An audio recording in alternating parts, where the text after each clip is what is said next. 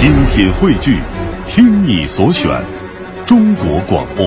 radio.dot.cn，。各大应用市场均可下载。各位亲爱的听众朋友，大家好，这里是正在播出的来自于中央人民广播电台香港之声《嗨青春》，我是小东。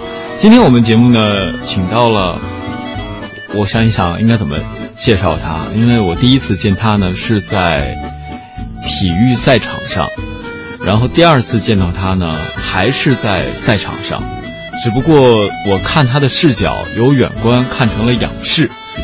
嗯，先由他来和大家打个招呼，做一下自我介绍吧。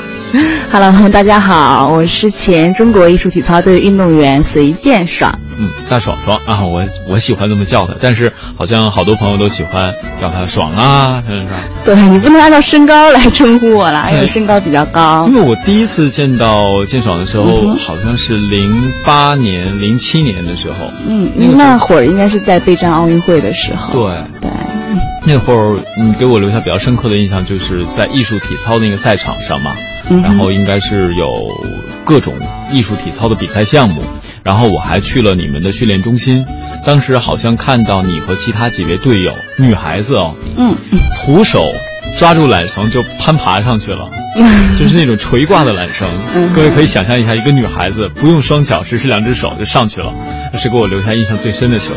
然后我就就此没落了。没有想到呢，前两天刚好在奥运冠军滑雪邀请队的一个公益启动仪式上面，又见到了爽爽。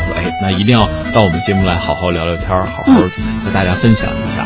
那其实提到了艺术体操嗯和这个正规的，就是我们概念当中那个体操，嗯它其实是有一个很大差别的。我觉得爽爽，你既然都来了哈，嗯是不是先能给我们做一下普及的知识？是有很多人都会问，嗯、艺术体操跟体操有什么区别？或者是在外面的时候，嗯、可能在做自我介绍的时候，会说我是一名艺术体操运动员，然后人家的第一反应就会说，嗯，体操运动员怎么会这么高？对，所以这是一个从外形上、选材上的一个，嗯、一个误差。其实艺术体操呢是一个男美群的项目，体操是一个竞技性的项目。从动作类型上面来说的话，体操的动作类型是有一些翻转，然后比如说空中的一些技巧，而艺术体操呢主要是展现美为它的主要宗旨。所以说在艺术体操的选材上面，一般身材上要求比较修长。嗯，所以人美是第一条，身材啊，这个婀娜多姿是第二条。但呃，小荣，你好像是这两年这个身高是突然有变化，特别是退役之后，是吧？呃，其实没有啦。其实，在零八年的时候，我就已经是一米七六了。其实退役以后到现在还是一米七六，可能是因为稍微呃体重长 长长长高了一些，所以你会觉得就是人会高了一些嘛我。们曾经觉得是那么娇小。当然，爽荣他其实还有很多的辉煌的战绩，比如说从我印象当中，零四年开始，好像就开始有了属于自己的第一个，呃，应该是全运会的冠军。嗯，我的整个运动生涯是十年，从零零年学习艺术体操到一零年退役，是整整十年。嗯，最好的成绩当然是奥运会的亚军，这也是我们中国艺术体操队的最好成绩，也是一个历史性的成绩。当然，我个人的第一场比赛是在零四年的全国比赛，对，然后第一次参加全国比赛就取得了冠军。嗯，然后一直是到一零年退役，也是蝉联了这么多年每一年的全国冠军。嗯，对，嗯这个是我对他印象特别深刻的。你看我记得这么清晰，是吧？是有没有什么奖励？有的就是，嗯、东哥非常的帅。这搞得我都不好意思。不过话又说回来啊，就是每次见到爽爽，我都觉得他真的是那种，呃，感觉或者说他的风格就是很很清新，而且特别具有亲和力。嗯、每一次见到他，他的那种笑容都会感化身边的每一个人，就好像在前两天一个冰雪赛场上，我觉得他不能笑，他一笑那赛场上雪就都化了。谢谢，我都不好意思啊。嗯，不过话又说回来啊，你最早是怎么开启这个艺术体操的生涯？因为好像艺术体操练起来也蛮辛苦的。嗯，其实我以前是学钢琴，小的时候，但也是跟艺术都是一个艺术的一个专业嘛。嗯，小的时候是因为身材比较好，身材比例比较好。然后艺术体操这个项目是啊，可以这么理解。艺术体操这个项目是对选材非常重要的。当时是另外一个艺术体操的老师，然后看到了我在去做弹钢琴，然后再去训练、再去练习的时候，然后他就说啊，这么漂亮的姑娘坐在这里都浪费了，你应该就是来学习一下艺术体操。对，所以我第一次接触艺术体操的时候，就会觉得，因为大家都知道钢琴是很枯燥的嘛，需要长时间的坐在那里去练习。当时第一次看到艺术体操，就觉得说，嗯，这个项目非常的美，而且很有意思，还有很多的器械。那艺术体操一共有五项器械，分别为什么？彩带。嗯，带。然后呢，球。嗯，球。呃，那个那个圈儿。嗯。呃，我不知道我这我这称呼对不对？是的。嗯。然后还有那个那个叫什么来着？呃，棒，对棒，对棒，还有一项，还有一项，嗯，还有一项。以我这么多年没和他接触过的经验，我觉得我忘了。OK，艺术体操一共是有五项器械，分别为绳、圈、球、棒、带。所以对于小时候的我来说，觉得这个是非常有意思的，就可以有球可以玩，然后也可以有带可以玩。所以起初选择艺术体操，接触这个项目是觉得它非常的好玩，有兴趣。嗯。嗯，当然一个偶然的一个机会就被我当时的那个启蒙教练推荐到北京了。嗯，我进到北京，进到国家队的时候是嗯连下腰和劈叉都不会的。啊？对，这样就可以啊？嗯，当时是因为在我那一批的选材当中来说，我的身材啊，还有包括那个外形，或者是当时我的教练来说的天赋是非常的好。嗯，所以他就希望能够培养我，所以我到北京的时候，呃，是连一些基础都不会的。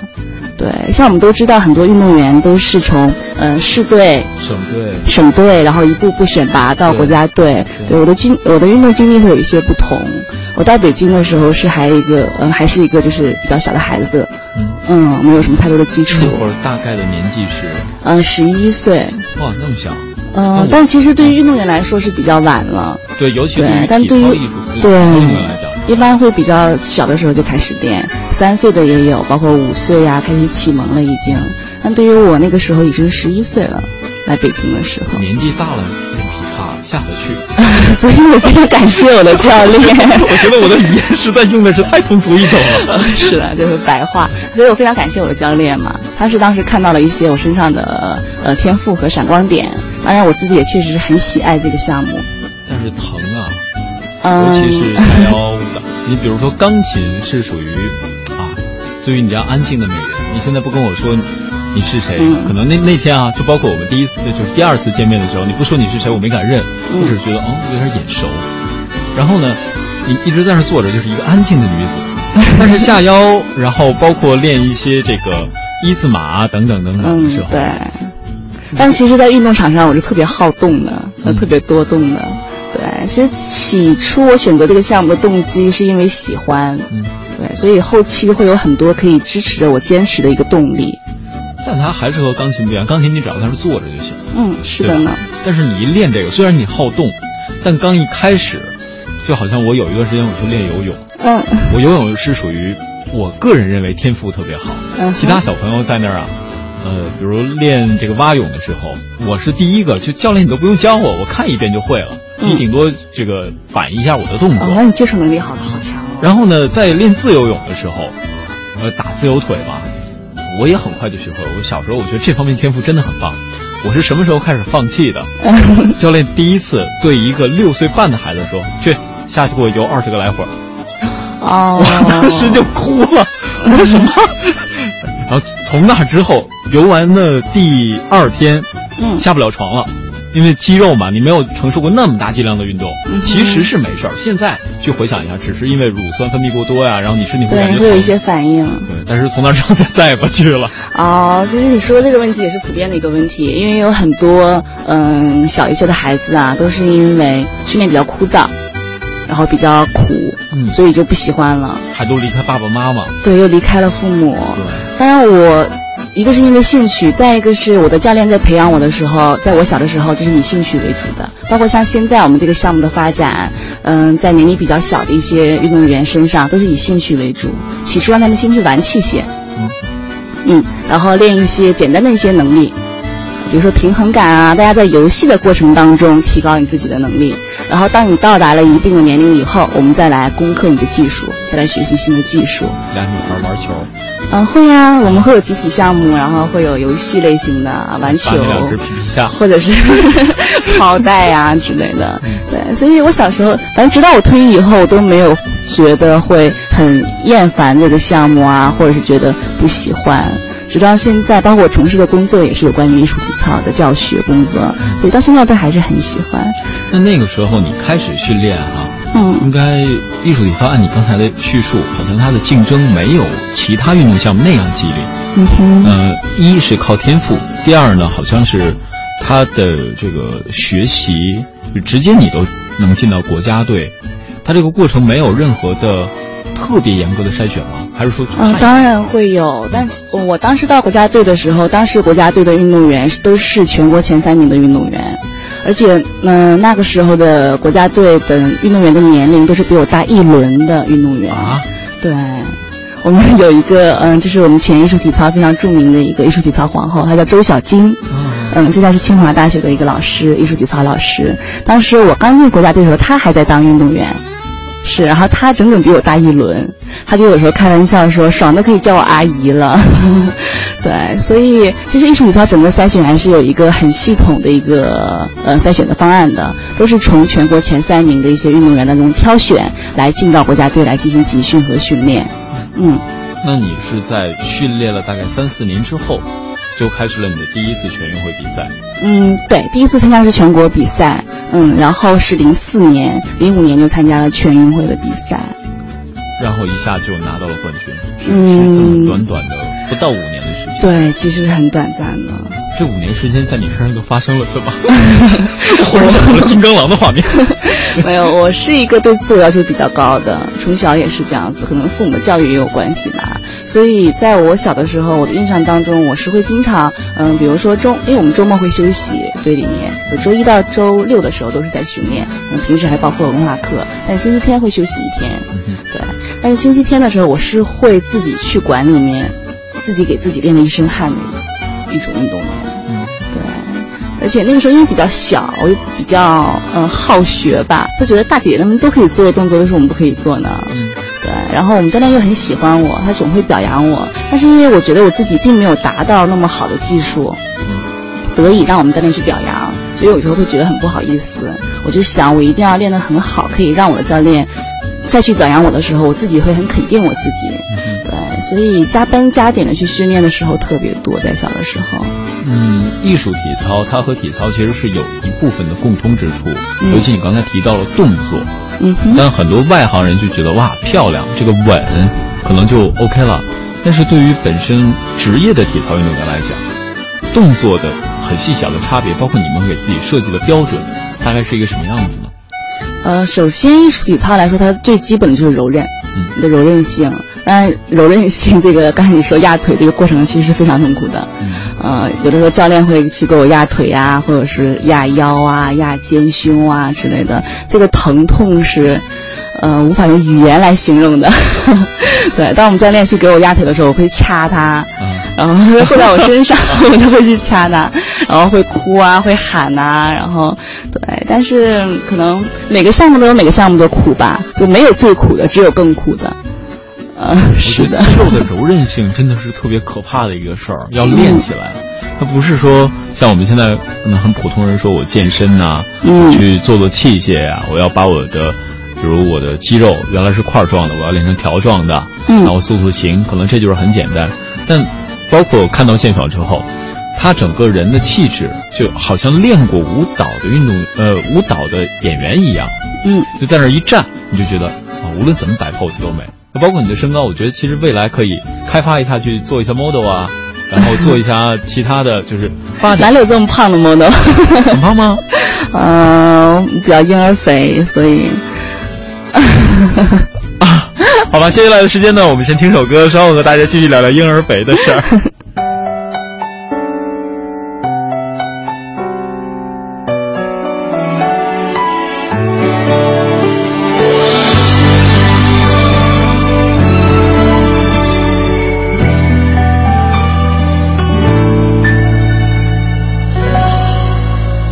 不是你让想念猖狂打破天窗，我不会发现枕头上的荒凉。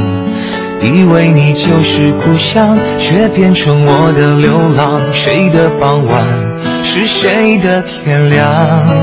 十九八七六十六，一人同时狂欢。五四三二，一个人倒数孤单。回忆的拥挤广场，假装你还在身旁，就像你最爱依赖我的肩膀。第一行诗的狂妄，第一首歌的难忘，第一次吻你的唇，你的倔强，第一颗流星灿烂，第一个天真愿望，第一个诺言，美丽的荒唐。你叫我爱的善良，你叫我恨的野蛮，你叫我忘记该忘，伤心太伤。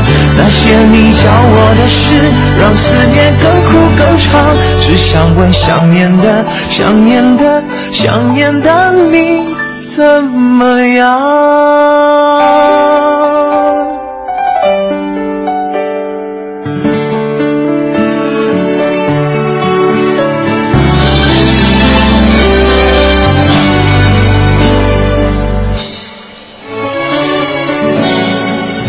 爱情是信仰，或只能是旅途风光。那女孩带我漫游一次天堂。你教我怎么爱上，却没教怎么遗忘，让我的阳光都变成了泪光。第一行诗的狂妄，第一首歌的难忘，第一次吻你的唇，你的倔强，第一颗流星灿烂，第一个天真愿望，第一个诺言，美丽的荒唐。叫我爱的善良，你叫我恨。的野蛮，你叫我忘记该忘，伤心太伤。那些你教我的事，让思念更苦更长。只想问想念的、想念的、想念的你怎么样？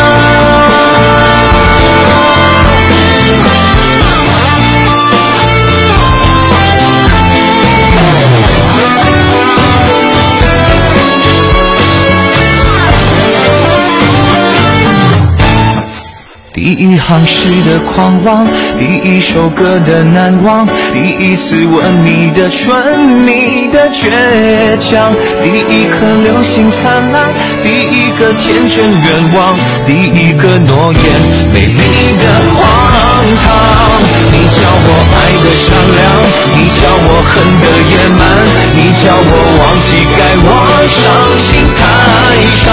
那些你教我的事，让思念更。苦更长，只想问想念的、想念的、想念的你怎么样？你教我的事，让思念更苦更长。只想问想念的、想念的、想念的你怎么样？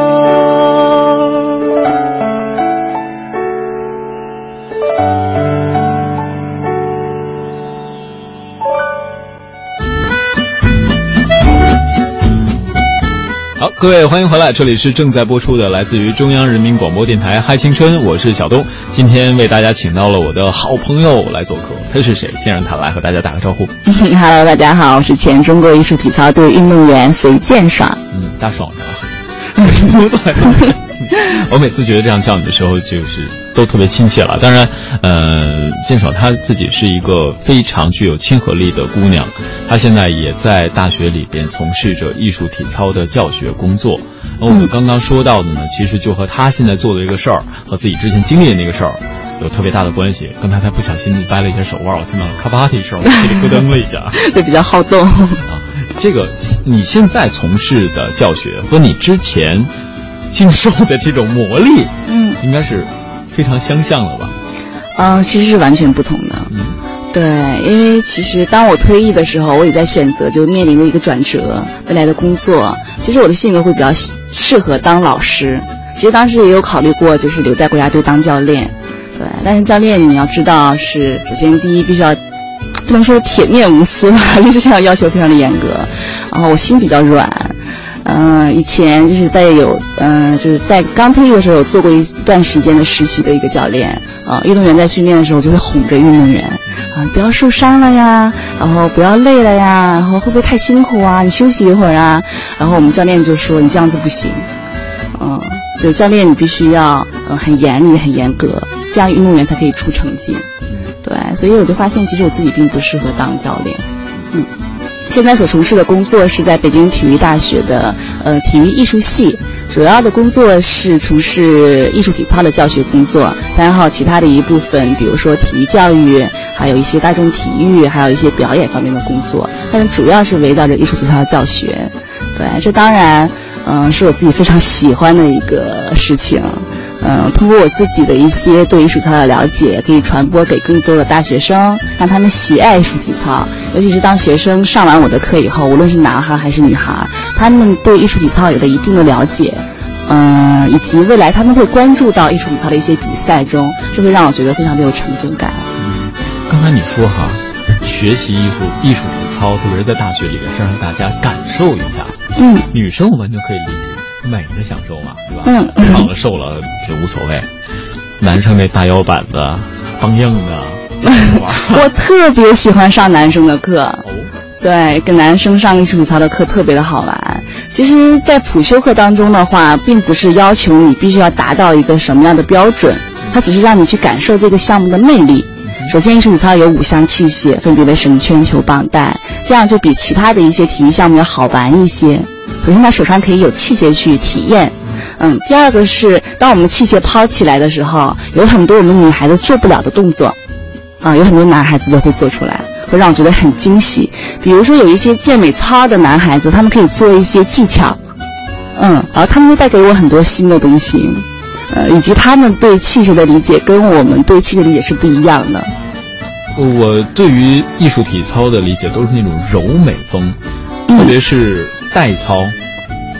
我特别喜欢带操，因为感觉这个嗯很优美很漂亮优美。然后它会在空中滑啊变换出各种各样的弧线，嗯再配合人体的动作和曲线的变化，甚至有的时候运动员的力度产生变化，都会给这个绳带啊，呃，应该是应该是丝带带来不一样的展现力。对你好专业哦。我曾经是你们背后的男人。你你你看，现在我我就想不到男生他怎么可能去用丝带去展现这种美呢？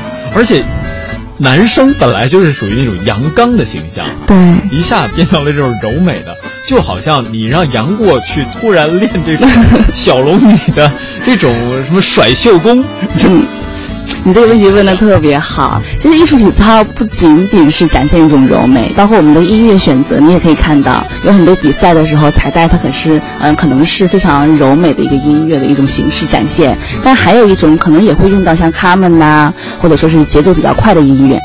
所以艺术体操的器械它展现的是很全面性、很多面性的。然后男生呢会带给我们很多的是呃阳刚的一种表演形式，是完全不同的。嗯，而且男生是可以做很多嗯，比如说托举。因为我们女孩子跟女孩子之间可能是力量不足，然后男生跟男生之间是可以做很多的技巧托举，然后他们的器械可以抛的比我们女生更高，因为力量本身的这种特点。当器械抛得更高的时候，它就可以做更多的身体动作。你脑海里肯定有一个动作，比如说，当我们把彩带抛起来以后，然后做一个软翻软翻，然后啊，做完了以后彩带掉下来了，我们再去接那个彩带，对，会有一个这样的抛接的动作。男生的这个抛会更高，所以他在做这个底下的技巧动作的时候会更多，花样更多，更好看，然后再去接到那个器械。嗯，所以说完全的不一样的感受。嗯，所以这个大爽说也是给大家提供了一种新的参考，是什么样的参考呢？如果各位对艺术体操感兴趣，完全是可以去尝试的。是，而且这种尝试带来的是比舞蹈的学习更有意思的嗯一种体验。舞蹈现在可能都是学什么拉丁啊、伦巴呀这种比较多。前段时间还被一个朋友教训，哎，你给我跳拉丁啊，我们那儿特缺男生。后话大家就都知道了。呃，不过啊，不过，嗯。我觉得还是艺术体操它这种力量与美的结合可能会更好一点。在在舞蹈里边，这当然不是说谁好谁坏啊，我只是以个人观点，就是舞蹈里面可能你腰和胯的这个动作嗯。要求的比较好，但是像艺术体操，它可能作为一个锻炼来讲，它因为空间要求的特别大，所以你的身心可能会放松多一点点，嗯。然后再加上你的力量可能也会有各种各样的变化，再加上你如果学习艺术体操，是一定要对音乐也有一些认识的。嗯，前面总结的都非常好，此处应有掌声。是的，回头给我们家人一笑啊。呃，这个我我觉得好像真的是学习体操，尤其艺术体操，是一定要把音乐的内容也融会贯通到你的动作当中去的。呃，艺术体操的项目特点就有三点。首先，第一是必须要在音乐的伴奏下所进行的运动；第二个特点呢，就是必须要手持轻器械，嗯，也就是我们的绳圈球绑带。第三个特点呢，就是我们的动作都是有韵律性的，符合科学的一个动作。嗯，这是三个特点。所以说，第一个特点，音乐的确实是这样子。无论是我们平时的国家队训练也好，或者是我们在大学当中给普修课的学生上课也好，都是会有钢琴伴奏的。嗯，这是非常重要的一个部分。哦，所以又展现了你们第二特长，自己伴完奏。弹一段，录下来，然后完了，再弹一段，啊！是我的那个钢伴老师，如果比较繁忙的时候，我是可以呃身兼两职。是，所以在国家体操队呢，这个大爽爽的录音技术应该是最棒的。工资是不是也可以给我那个开两份？这事儿是不是可以透露一下？还有工资呢，是吧？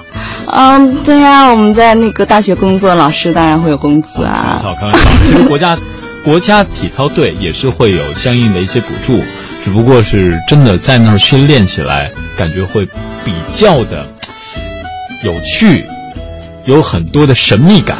但是如果每天都在那儿，嗯，也许也会有一点枯燥的。当然是啊，就是大艺术体操分为大众和竞技。我们现在说竞技吧，竞技性艺术体操，你所谓的目标就是为了通过高水平的训练，从而得到优异的成绩，这个是你竞技体操训练的一个目标。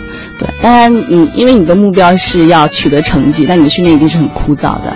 曾经奥运会之前有一个朋友想看我们训练，觉得你们好美呀，啊，成套那么美，姑娘都那么漂亮，就好想去看你们训练呀。我说可以啊，你来参观吧。一个上午，中午吃饭的时候我问他下午还来不来，他说不来了。你们的动作都能记下来了，就因为我们整个一个上午一直在重复一个动作，对，然后一段音乐一个动作。就很枯燥，很枯燥的。再美的话，你一直在重复，他也会觉得很枯燥。所以还是觉得，当你们在比赛场上的那两分半的时候，才是最漂亮的。这个我也深有体会，看到你们的训练，尤其是做力量训练的时候，嗯他要求的不是那种托举啊、抓举那种举重性的训练，嗯，但是，我真的那种画面在我脑海里边留下了特别深刻的印象。教练让每一个当时可能看着非常清秀的女孩子去做那种啊，比如前空翻、后滚翻，然后就各种各样的动作的时候，是美。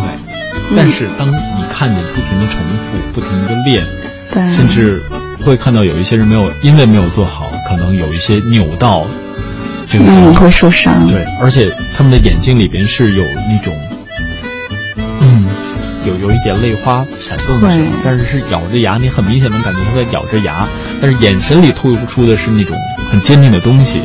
嗯，当然。训练一定是非常艰苦的。嗯对，像我们备战零八年奥运会之前的时候，从早上八点钟进馆，一直到凌晨两点钟才出馆，这期间一直在训练。嗯，我觉得这一段咱们可以稍后跟大家详细的分享一下。嗯时间关系，我们进一下半点评宣，稍后和各位继续聊。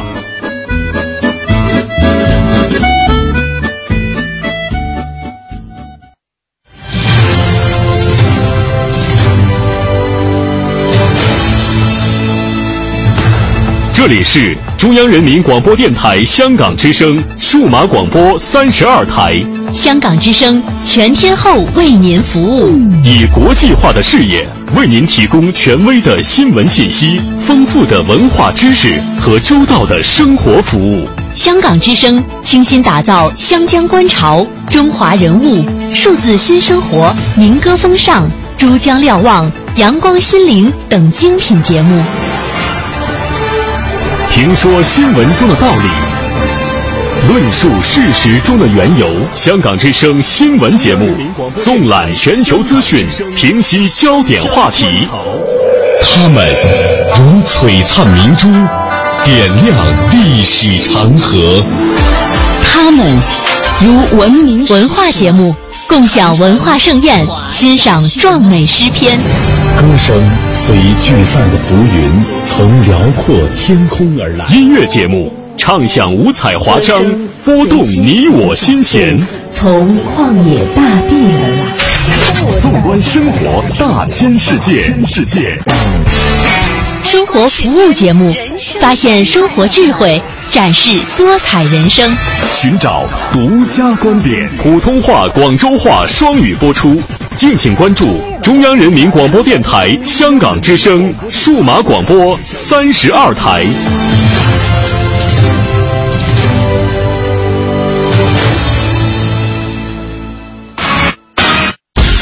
嗨青春的听众朋友们，大家好！朋友们您好，大家好！关注嗨青春。我是黄晓明，我是邓超，我是佟大为，我是秦岚，我是小虫，我是秦海璐。从失败的绝望中寻找到希望，坚持理想一定会实现希望。我很喜欢这种朋友聊天一样娓娓道来真实。希望你会喜欢我们的节目。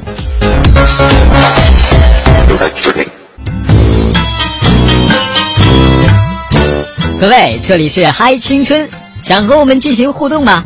新浪微博 CNR 小东等待你哦。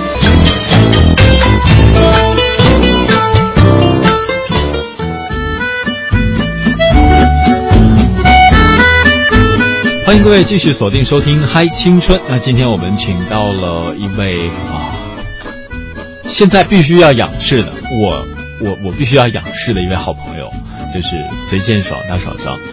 Hello，大家好，我是隋建爽。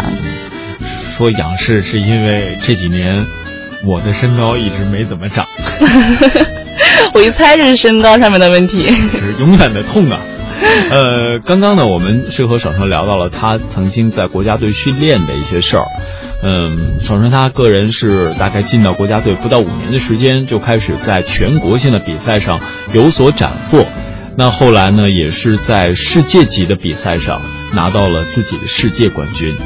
嗯，再到后来到了零八年奥运会之后前后吧，嗯、正常好像从。那会儿的身体素质，包括年龄来讲，能差不多是要可上可下的这样一个年纪了吧？嗯，当零八年过后嘛，嗯，对，零八年奥运会的时候我是十九岁，哦，那那个时候是正是当打之年。对，对于艺术体操这个项目来说的话，十八到二十二岁都是一个特别黄金的一个年龄，无论是你的身体技术、身体机能，到你的一些参赛经验，都是一个特别好的年龄段。嗯，那那个时候。你的训练其实已经，可不可以说是进入到一个相对的枯燥的阶段？因为比如说你刚开始接触这个行业，可能三四年的时间的时候，或者嗯，作为体操运动员训练三四年的时间之后，会觉得哦，还有很多新奇的东西。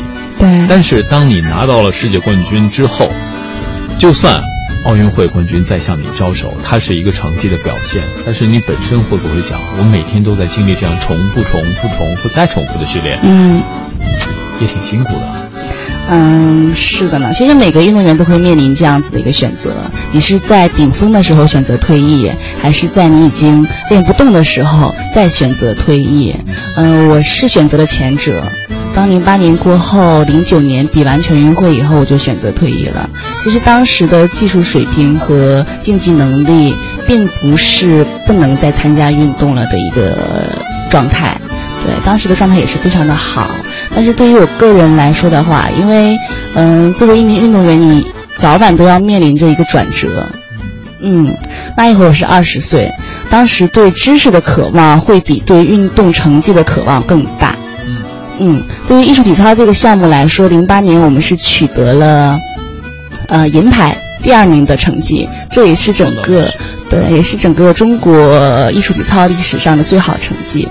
嗯、呃，所以，嗯、呃，再创造佳绩的话，就是取得冠军。对，对，当然对于这个项目来说，取得奥运冠军是非常的难，嗯，所以当时选择退役，一是找不到一个在竞技场上竞技能力上面有一个很好的一个目标，一个突破的目标；第二个是当时对知识的渴望非常的大，嗯，所以就果断的选择了退役，然后去进行学习和进修。嗯，那我们说艺术体操，它在评判上哈。嗯，其实是应该比较有主观性的这样的评判吧。对，艺术体操是一个打分项目。对，首先它的分值里面一共分为三个部分，第一个部分是你的技术完成分，嗯，第二个部分是你的完成分，嗯，也就是你的这一套完成的怎么样。对，第三个也就是刚才你说的这个主观判断，就是艺术分。嗯嗯，艺术分当中就包括这个运动员的，比如说身材、选材，然后还有你的艺术表现力等等。嗯。嗯，那在你们当时应该冲击艺术体操奥运会上历史性的时刻，嗯，我记得好像和冠军冠军他是美国队吧？嗯，俄罗斯，俄罗斯啊，对，美国队好像第三。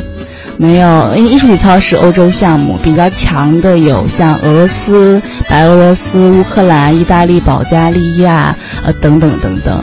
对，当然就是前苏联没有解体之前的话，嗯，还是比较。容易去取得成绩的，解体以后的话就分散了很多，所以强国特别多。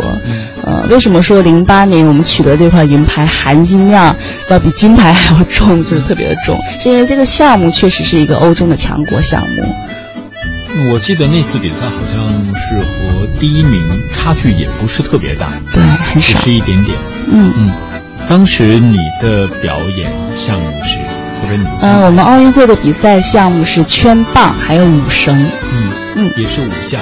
呃，是集体项目，我们一共是五个人参加比赛，在场上一共要比两套动作。第一套动作是三圈四棒，第二套动作是五绳。嗯，对。所以这就又考验到团体的配合上，是的，一系列的事情。当然，现在这个比赛呢，已经变成了一小段历史。嗯嗯，关于他的训练，可能各位如果有兴趣的话，未来有机会可以看看我们节目能不能组织大家哈，到大手上工作的地方去看看他如何给同学们上课。然后或者呢，以后我们有机会可以把大手绳的视频放到我们的节目的呃网络平台上，跟大家点播去看。应该都是美的享受。首先，特别欢迎大家来，对，也希望能够将艺术体操的美能够传播给更多的人。我先带大家去体验一下，疼的时候我一定会喊的。那后来你选择了呃，对于知识的渴求而放弃了这种不停的训练，但我觉得啊，一个人如果为一件事情付出了很多的努力，当他的生命到了一个转折点，必须要做出改变的时候。心里还是会有很多的五味陈杂的感觉。对，当时我退役报告里面就写了一段话，嗯，可能不能作为运动员继续为国家、为艺术体操项目争光，嗯，但是希望在我退役以后，通过学习，能够从其他的角度、其他的位置继续为艺术体操项目争光。这个意思也就是说，像我现在考了裁判。嗯，可以从裁判员的角度来为这个项目做出自己的贡献。嗯，现在从事艺术操的教学工作，可能是在嗯推广大众艺术体操上面做出自己的贡献。对，包括现在是国家队的一个编排老师。嗯，当新的运动员、年轻的运动员参加比赛的时候，我可以为他们的成套编排做出自己的贡献。对，所以虽然不能做运动员了，但是还是没有脱离这个项目，还是在这个项目之下。做一些工作。我之前和很多的体操运动员有过聊天，比如说像范叶，嗯，他那个时候就是退役了，直接到学校里边读书，大概几年，后来，嗯，留学这几年好像没什么联系了，不知道有没有回国。嗯嗯，就一直在不停的学习，不停的学习，不停的学习。那你说你是当了老师，这之前你有没有在大学里边读书的这样的过程？嗯，我的本科的大学四年都是在北京体育大学进行读书的，但是这四年因为还是在运动队，还是在国家队进行训练，所以很遗憾的就是说我没有一次到教室跟同学们一起上过课。嗯对，像有很多人都有大学。那你是怎么毕业的？没有，是我们队的情况是这样子，很多运动员也是这样子。我们会把老师请到队里面来给我们上课，因为我们的还是要以嗯训练为主，以比赛为主。对，所以该修的每个课程我们都会修，但是可能课时不会那么多，会在一个集中的情况下，请老师到队里面帮我们去把我们需要修的这些学分修完。嗯，对，所以大学四年没有去过教室。也没有过同学，所以就无数次、呃无数次的梦想着，就是能夹着书去教室上课的那种感觉，就很期待。岂不就好遗憾？嗯，是。但是我有很多队友啊，对。那在一零年的时候，你就回到大学，直接开始了教书的生涯？嗯，没有。一零年退役以后，当时是研一，嗯，对，当时在读研究生，所以体验了半年的研究生生活。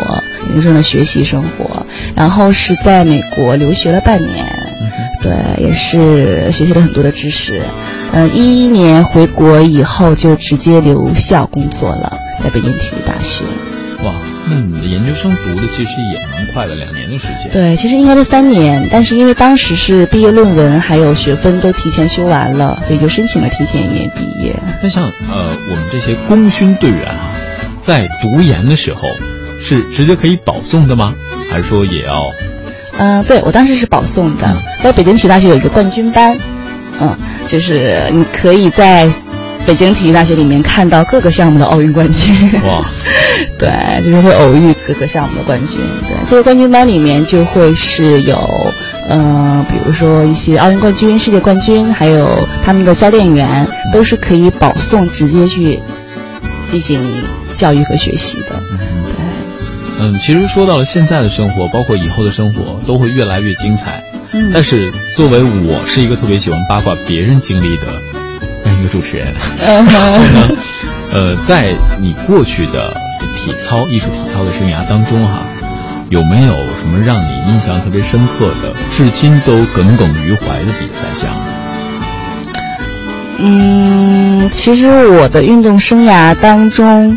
嗯，印象比较深的一次比赛，并不是取得冠军，而是零七年在希腊的世界锦标赛，当时是嗯没有进决赛。嗯，对我从来是没有体会过，因为决赛的时候一般我都在场上比赛嘛，从来没有体会过决赛的时候是在看台上看人家比赛的这种感觉，对，当时的打击特别大。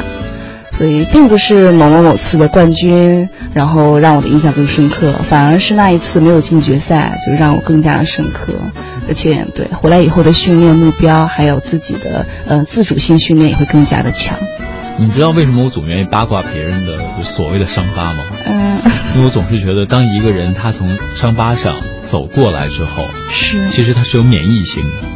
而且他会因为这一次经历，给自己现在的生活带来很多的变化。对，嗯，就好比说，呃，原来在主持其他节目的时候，可能会有很多次的失败的经历，就像你刚才说的一样。嗯，我当我第一次遭遇到现场的嘘声的时候，我在台上是故作镇定的感觉。我觉得和你刚才说的那种感觉可能会比较像，因为每一次主持，好像对于我来说，我都把它看作是一个比赛。嗯，和你自己的比赛也好，可能和别人的比赛也好，嗯，他都是在不停的去去比。然后呢，当当你真正经历过来，第一，你同样的错误可能不会再犯；第二，就是会让你接下来未来的目标产生变化，然后甚至对于自己的一些生活经历产生变化。对，就好比说现在因为主持节目多了嘛，就会希望给自己的生活带来改变。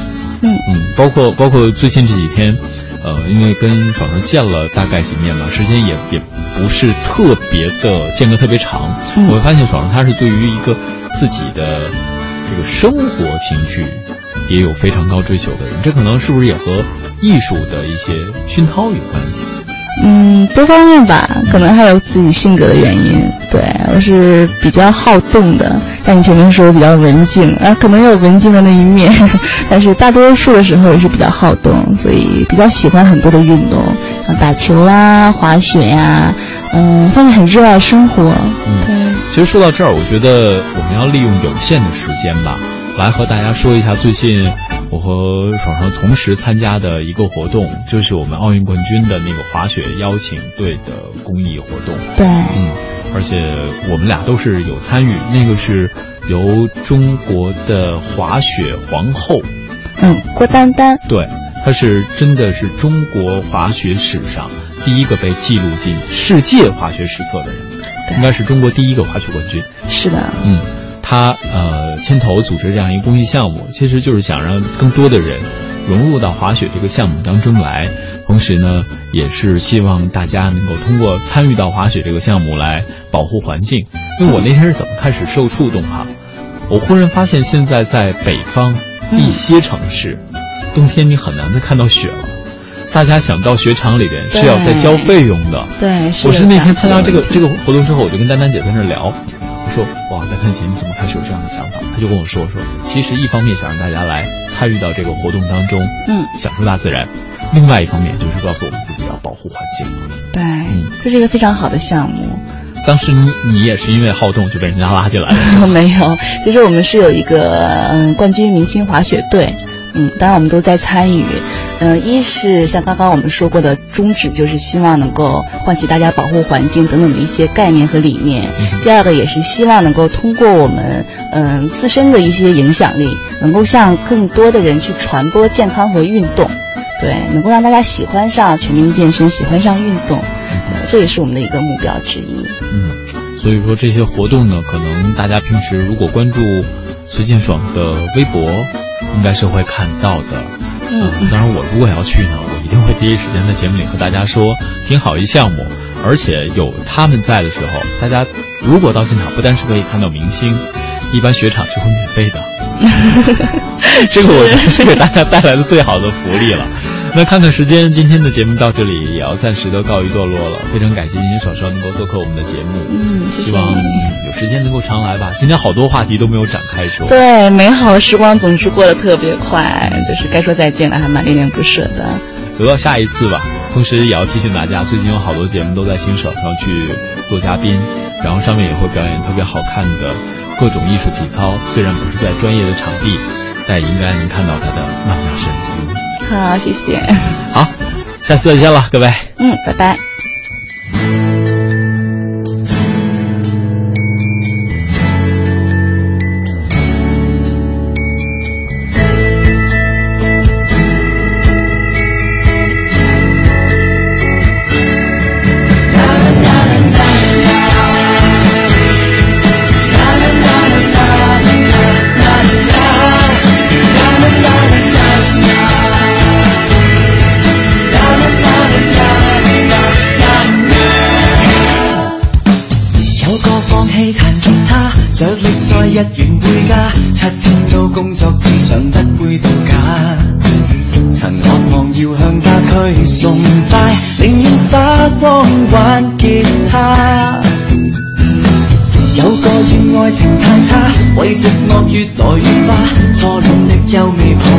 优